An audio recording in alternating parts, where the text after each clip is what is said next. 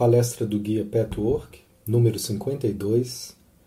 Palestra anteriormente editada, 5 de junho de 1959.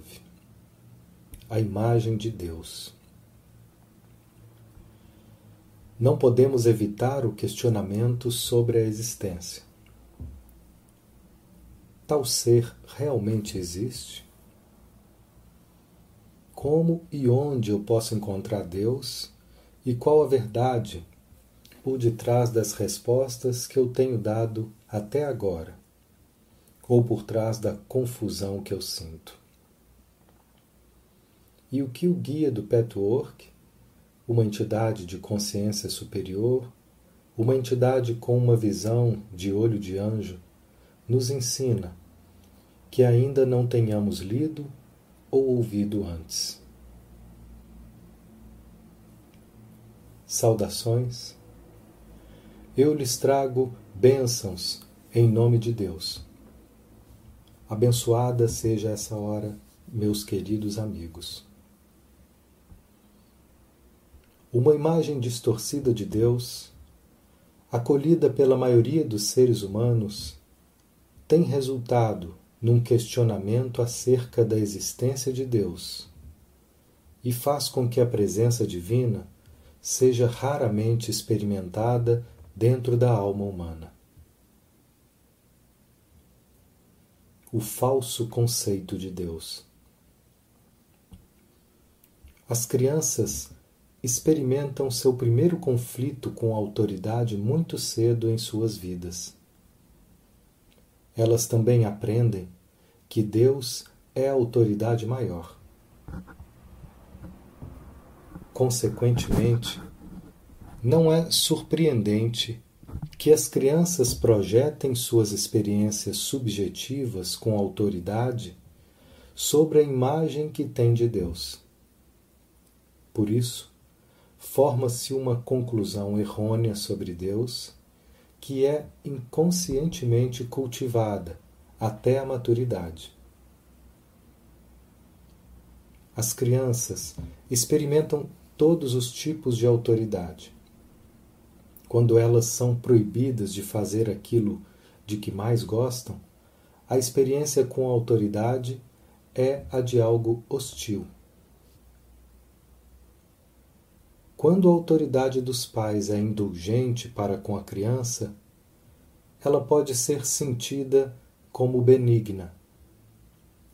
Quando existe a predominância de um tipo de autoridade na infância, a sua reação a essa autoridade torna-se a atitude inconsciente para com Deus.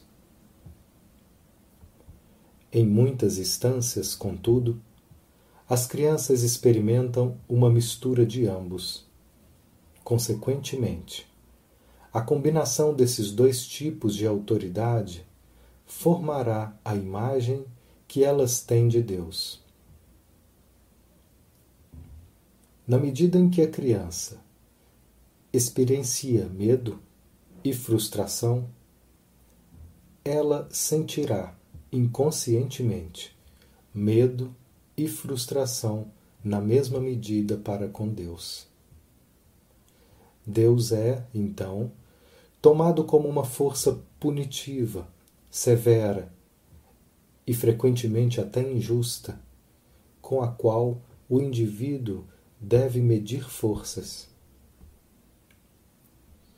Eu sei, meus amigos, que conscientemente vocês não pensam dessa forma. Mas no caminho da autodescoberta, lhes é pedido para verificar quais as suas reações emocionais que não correspondem aos seus conceitos conscientes, qualquer que seja o tema. Quanto menos o conceito inconsciente coincide com o consciente, maior é o choque quando o indivíduo percebe a discrepância. Praticamente, tudo o que a criança mais gosta é proibido. Aquilo que dá mais prazer é proibido, geralmente pelo bem da própria criança isso ela não consegue compreender. Acontece que os pais exercem sua autoridade também a partir da sua própria ignorância e do seu medo. Consequentemente, fica impresso na, me na mente da criança que, para as coisas mais prazerosas do mundo, as pessoas estão sujeitas à punição de Deus, à autoridade máxima e a mais severa. Além disso, vocês estão sujeitos a encontrar a injustiça humana no curso das suas vidas, tanto na infância quanto na maturidade. Particularmente, se essas injustiças são causadas pelas pessoas que representam a autoridade, estão inconscientemente associadas a Deus. Com isso, fortalece-se a crença inconsciente na injustiça severa de Deus. Tais experiências intensificam o seu medo de Deus. Tudo isso forma uma imagem que, se apropriadamente analisada, faz de um Deus um monstro. Esse Deus vivo, na sua mente inconsciente, aproxima-se mais de um Satã.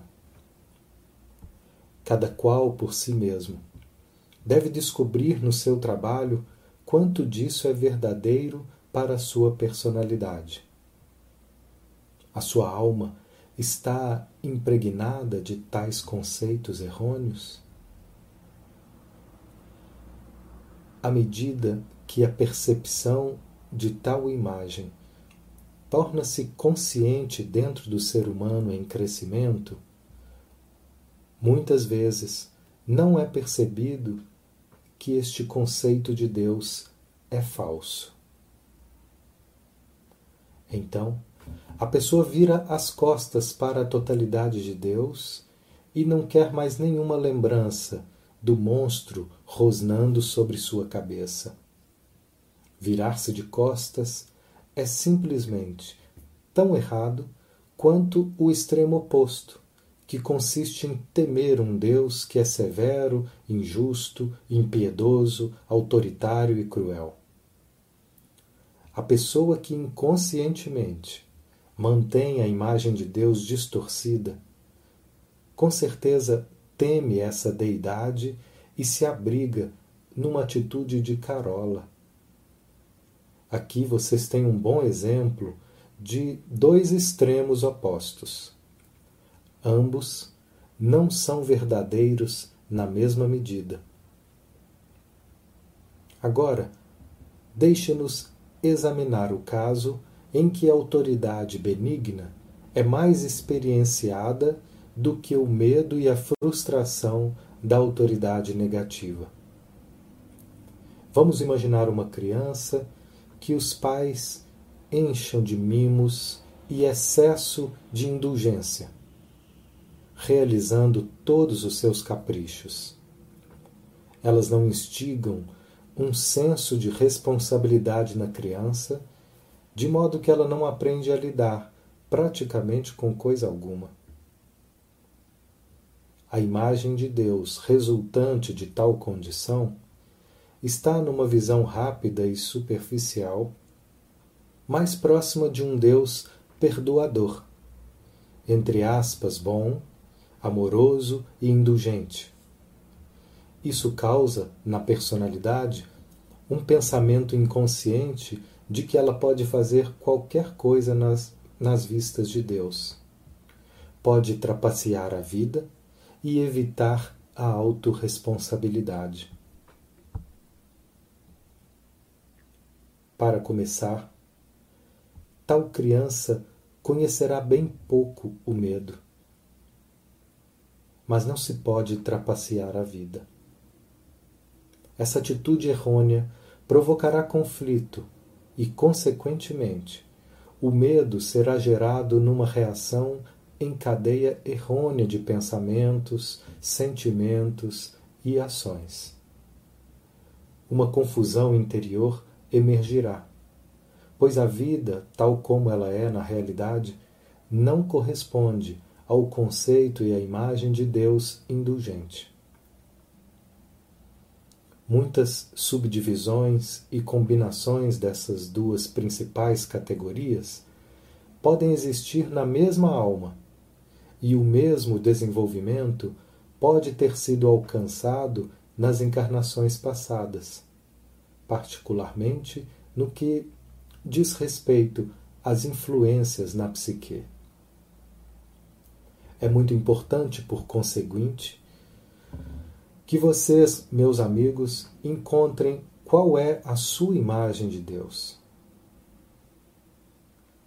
Essa imagem é básica e determina todas as outras atitudes, imagens e padrões ao longo de suas vidas.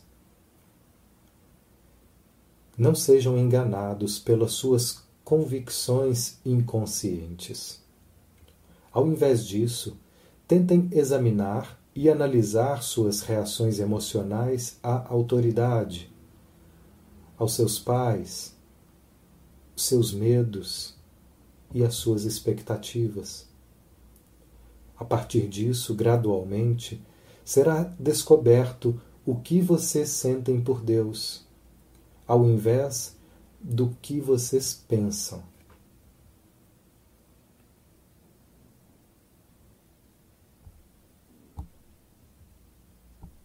A escala inteira entre os polos opostos, do monstro aos pais permissivos, da infelicidade e desespero à autoindulgência, rejeição à autorresponsabilidade e a expectativa de um Deus que lhes paparique, tudo isso está refletido na sua imagem de Deus. Dissolvendo a imagem de Deus. Agora surge a questão de como dissolver tal imagem. Como é que vocês dissolvem qualquer imagem, ou seja, qualquer conclusão errada? Número 1. Um, primeiro deve-se tomar consciência completa da imagem. Número 2. O segundo passo é ajustar as suas ideias intelectuais corretamente. É muito importante compreender que a formação adequada do conceito intelectual nunca deveria ser sobreimposto ao, fa ao falso conceito emocional ainda remanescente, pois isso causa apenas uma repressão. Percebam que os conceitos reprimidos e errados devem se desenvolver claramente para dentro da consciência. Formulem o conceito errado. E então, esses dois devem ser comparados. É necessário constantemente checar o quanto vocês ainda se desviam do conceito correto intelectual. Façam isso na quietude, sem ruídos internos ou ódio de si próprios por suas emoções não seguirem os pensamentos tão rapidamente quanto vocês gostariam. Deem-lhes tempo para crescer. Isso é melhor concretizado através de uma observação e comparação constante do conceito certo e do errado. Percebam que suas emoções necessitam de tempo para se ajustar e também observem as suas resistências à mudança e ao crescimento. O eu inferior da personalidade humana é muito astuto. Sejam sábios com ele. As injustiças no mundo são frequentemente postas sobre a responsabilidade de Deus. Se vocês estão convencidos da injustiça, a melhor atitude, meus amigos, é examinar nas suas próprias vidas e descobrir como vocês contribuíram e até causaram os acontecimentos que parecem inteiramente injustos.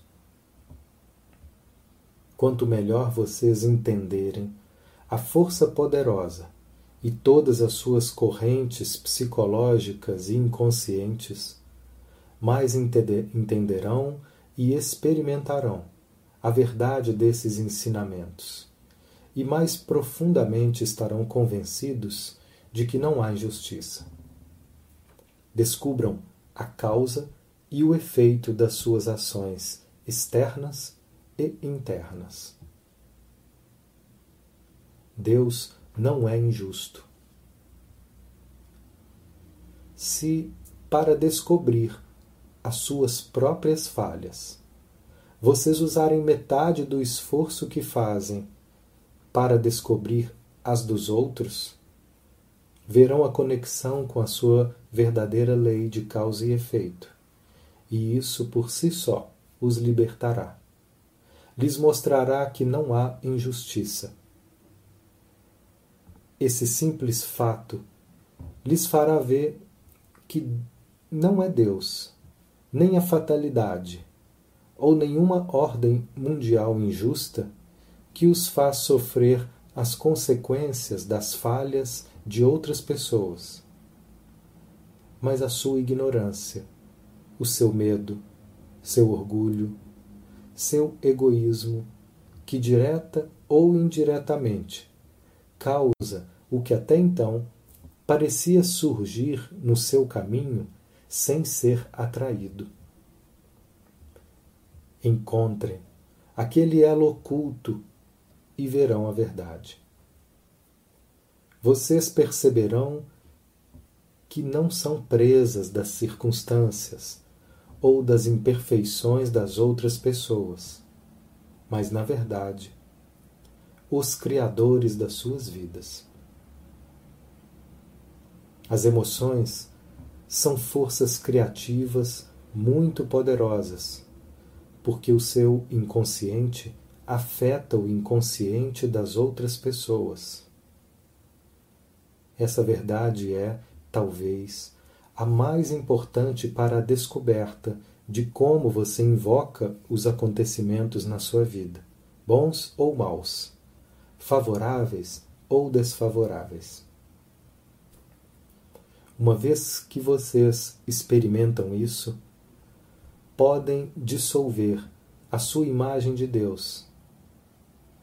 Sejam, seja porque vocês temem Deus, pois acreditam que vivem num mundo de injustiça e têm medo de ser uma presa das circunstâncias sobre as quais não existe controle, ou seja, por rejeitarem a autorresponsabilidade e esperarem por um Deus indulgente e permissivo, que conduza a vida por vocês, que tome decisões e que aguente as partes duras. A compreensão de como vocês causam os efeitos nas suas vidas dissolverá também a imagem de Deus. Esse é um dos principais pontos que rompem a cadeia. O verdadeiro conceito de Deus.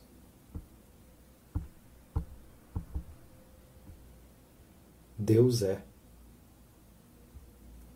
As leis de Deus são inexoráveis para todos e funcionam automaticamente, por assim dizer.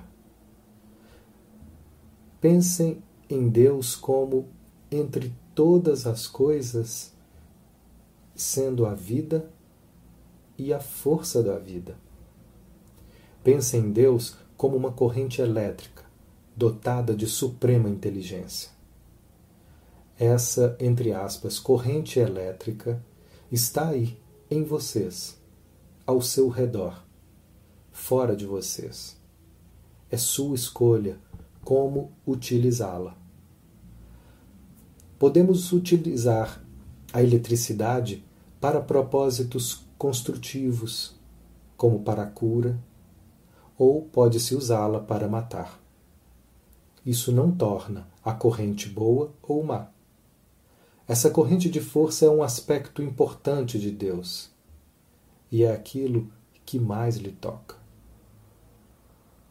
Esse conceito pode fazer surgir questões como se Deus é pessoal ou impessoal, uma inteligência, lei ou princípio direcionado.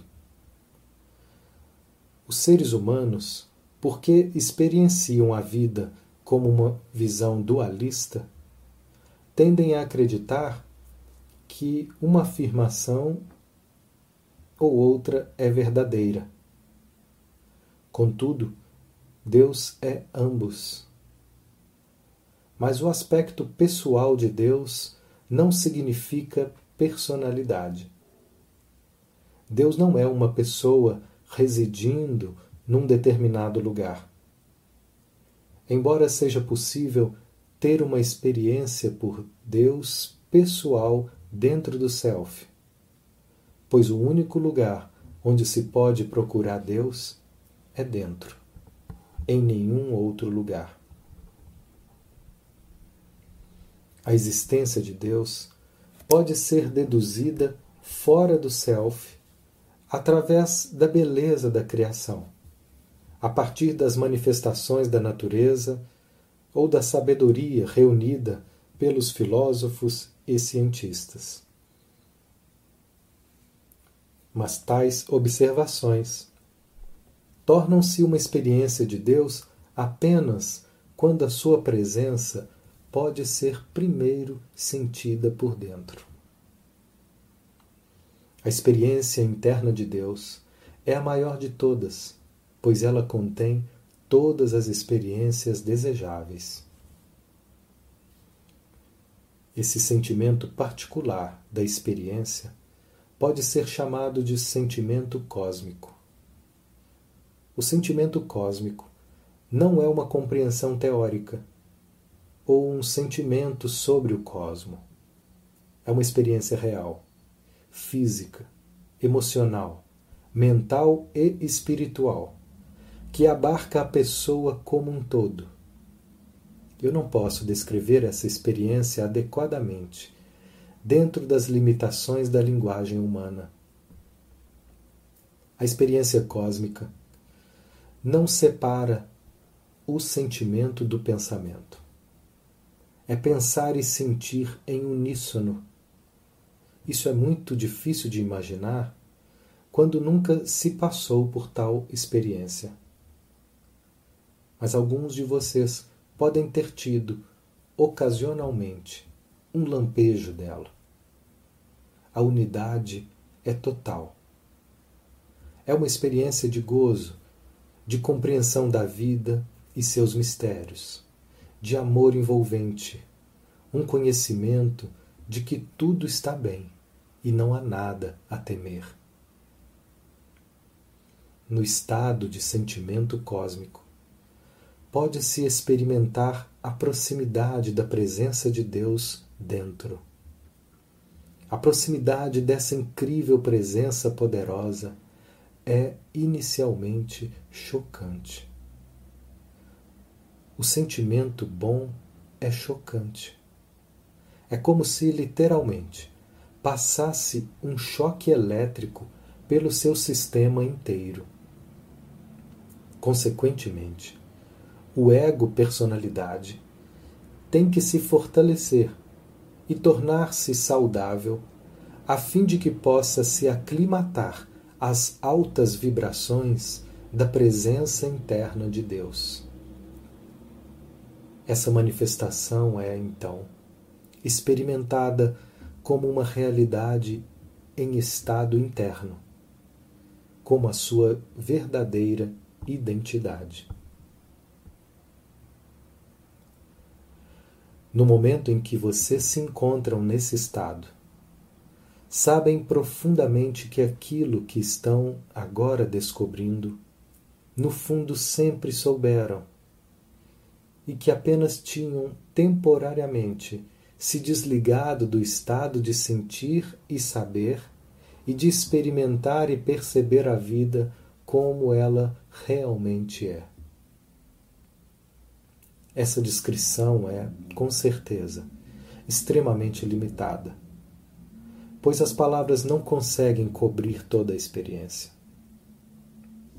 O que pode ser feito nesse exato momento para ganhar um fragmento da realidade é orar, para serem capazes de provar um pouco dela abram suas faculdades internas, seu eu superior, para uma compreensão do nível mais profundo, meus amigos.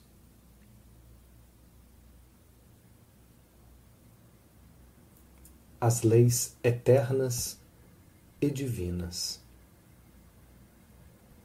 O amor de Deus não é apenas pessoal na sua manifestação dentro da alma humana mas também nas leis divinas, no sentido antológico das leis.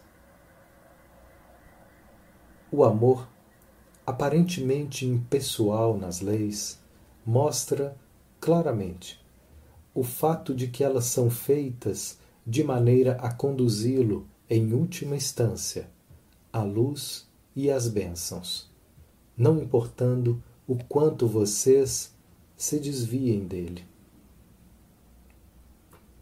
Quanto mais vocês se desviam, tanto mais se aproximam, devido à dor que o desvio inflige. Essa dor fará com que de algum ponto vocês se voltem, alguns mais cedo, outros mais tarde, mas todos ao final chegarão ao ponto de perceber que eles por si mesmos determinam sua dor ou sua bênção. Esse é o amor que está contido na lei. Esse é o plano da salvação. O desvio da lei é o único remédio para curar a dor causada pelo afastamento e, consequentemente, os leva para mais próximos da meta, a união com Deus. Deus deixa que vocês se afastem das leis universais se assim o desejam. Vocês são feitos à semelhança de Deus, o que significa que estão completamente livres para escolher. Vocês não estão forçados a viver na busca e na luz, embora possam fazê-lo se quiserem. Tudo isso expressa o amor de Deus. Quando vocês têm dificuldade em compreender a justiça do universo e a autorresponsabilidade na sua própria vida, não pensem em Deus como ele, entre aspas, ou ela. Pelo contrário, pensem em Deus como a grande força criativa à sua disposição. Não é Deus que é injusto a injustiça é causada pelo uso incorreto da poderosa corrente que está à sua disposição. Se vocês começarem, a partir dessa premissa, a meditarem sobre ela, e se a partir de agora vocês buscam encontrar onde e como, ignorantemente, abusaram da corrente do poder em vocês, Deus lhes responderá. Isso eu posso prometer. Se forem encontrados a causa e o efeito nas suas vidas, vocês não têm ideia do que essa descoberta pode significar. Quanto maior a sua resistência inicial a ela, maior a vitória. É difícil imaginar o quão livres isso os tornará, quão salvos e seguros. Será possível compreender a maravilhosa criação dessas leis que os deixa fazer, com o poder da corrente de vida, o que desejarem na criação das próprias vidas. Isso os dará confiança e o conhecimento profundo e absoluto de que não há nada a temer. O universo é um todo do qual a humanidade é uma parte orgânica. Experienciar Deus é perceber o indivíduo como parte integrante dessa unidade. Contudo, no presente estado de desenvolvimento, a maioria dos seres humanos podem experienciar Deus apenas sob o aspecto dual, seja da consciência espontaneamente ativa ou da lei automática. Na verdade, esses dois aspectos formam uma unidade que se interage. O aspecto da lei automática é o princípio passivo e receptivo. A substância de vida ou aspecto feminino, com o qual o princípio criativo molda, forma e constrói. Esses dois aspectos juntos são necessários para criar qualquer coisa. Eles não são as condições de criação. Eles são as condições de criação. E estão presentes em cada forma de criação, seja numa galáxia ou num simples objeto. Ao falar de Deus, é importante compreender que todos os aspectos divinos se repetem no ser humano vivo e cujo ser é regido pelas mesmas condições, princípios e leis pertinentes à inteligência cósmica. Em essência, são idênticos, diferenciando apenas pelo grau Autorrealização, então, significa ativar o potencial máximo de Deus no indivíduo. Deus está em você e cria através de você. Deus, com inteligência deliberada, espontânea e diretora, não age por você, mas através de você estando em você. É muito importante que vocês entendam essa diferença sutil e decisiva. Quando existe uma abordagem errônea com relação a Deus, há uma vaga expectativa de que Ele haja por vocês. E, consequentemente, isso gera um inevitável desapontamento. Portanto, conclui-se que não há Criador. Se o indivíduo pudesse contactar uma entidade externa, poderia logicamente esperar que ela agisse por vocês. Mas esperar por respostas fora do self significa enfocar-se na direção errada. Quando vocês contactam Deus dentro de si, as respostas virão mais e mais. Vocês as perceberão e as compreenderão. Tais manifestações da presença de Deus dentro do Self demonstram o seu aspecto pessoal. Elas demonstram a inteligência ativa, deliberada e diretora, sempre mutante e renovada adaptada numa sabedoria infinita a qualquer situação.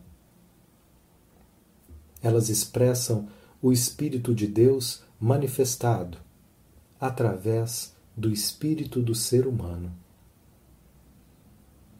Quando vocês descobrem a si próprio e, consequentemente, o papel que desempenham na criação do seu destino, realmente chegam ao seu centro.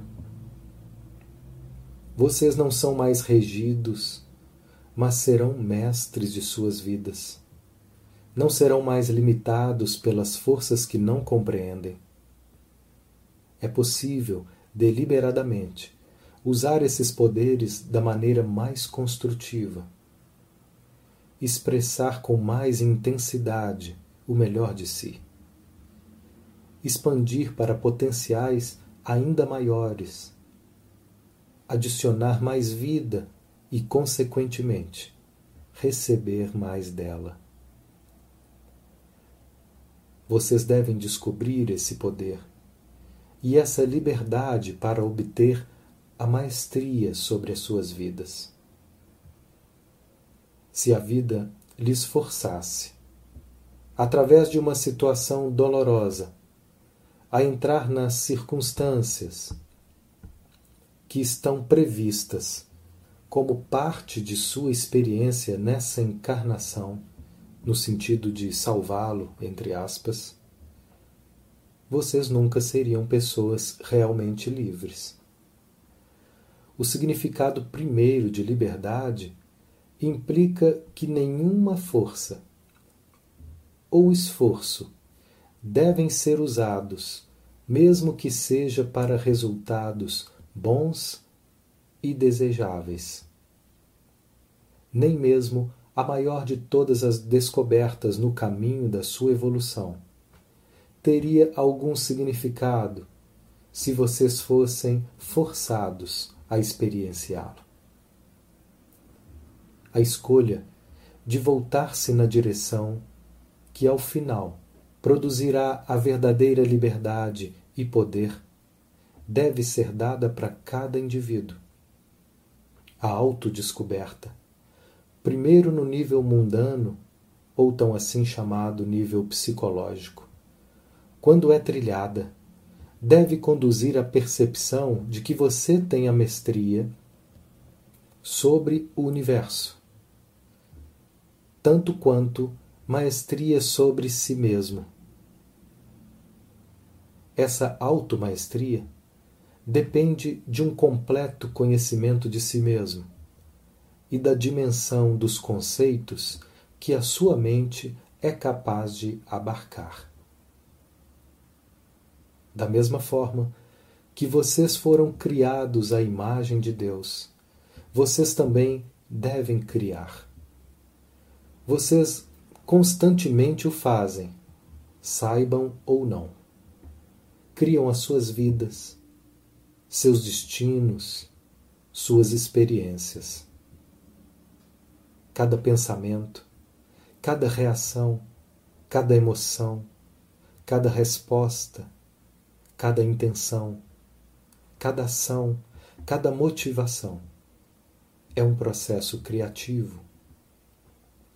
Quando a pessoa se debate com contradições e conflitos entre motivações mutuamente excludentes, quando a pessoa flutua entre reflexos cegos e automáticos, e ação deliberada, o resultado de tudo isso é a criação da pessoa. As ideias, intenções, pensamentos, vontade, sentimentos, atitudes da forma como são expressados pelos seres conscientes são as maiores forças no universo. Isso significa que o poder do espírito é superior ao somatório de todas as outras energias. Se esse poder é compreendido e usado de acordo com suas leis inerentes, ele sobrepassa todas as outras manifestações de poder. Nenhum poder físico pode ser tão forte quanto o poder do espírito. Como o ser humano é espírito e inteligência, ele ou ela é capaz de dirigir todas as leis automáticas e cegas. É através dessa capacidade que Deus é verdadeiramente experimentado. quando vocês deliberadamente contatam e pedem auxílio ao seu eu superior, o qual contém todos os aspectos divinos para inspiração e guiança. E quando vocês experimentam o resultado desse ato interno, sabem que Deus está presente dentro de vocês. Assim, meus queridos amigos, descubram qual a imagem distorcida que vocês têm de Deus, que atrapalha a experiência divina como um sentimento total, pleno e cósmico, pois isso é o que ele é em realidade. Abra-se para isso, para que as palavras que estou dando tragam luz às suas almas e às suas vidas. Deixe, deixem que elas preencham seus corações. Deixe-as ser um instrumento para os liberar das ilusões. Eu os abençoo a cada um, individualmente e como um todo. O mundo de Deus é um mundo, é um mundo maravilhoso e existe apenas uma razão para regozijo, qualquer que seja o plano em que vivem, qualquer que sejam as ilusões ou as durezas que vocês temporariamente enfrentam. Deixe as palavras serem um remédio para vocês. Fortaleçam-se e alegrem-se com o que quer que venha no seu caminho. Sejam abençoados. Estejam em paz. Estejam em Deus.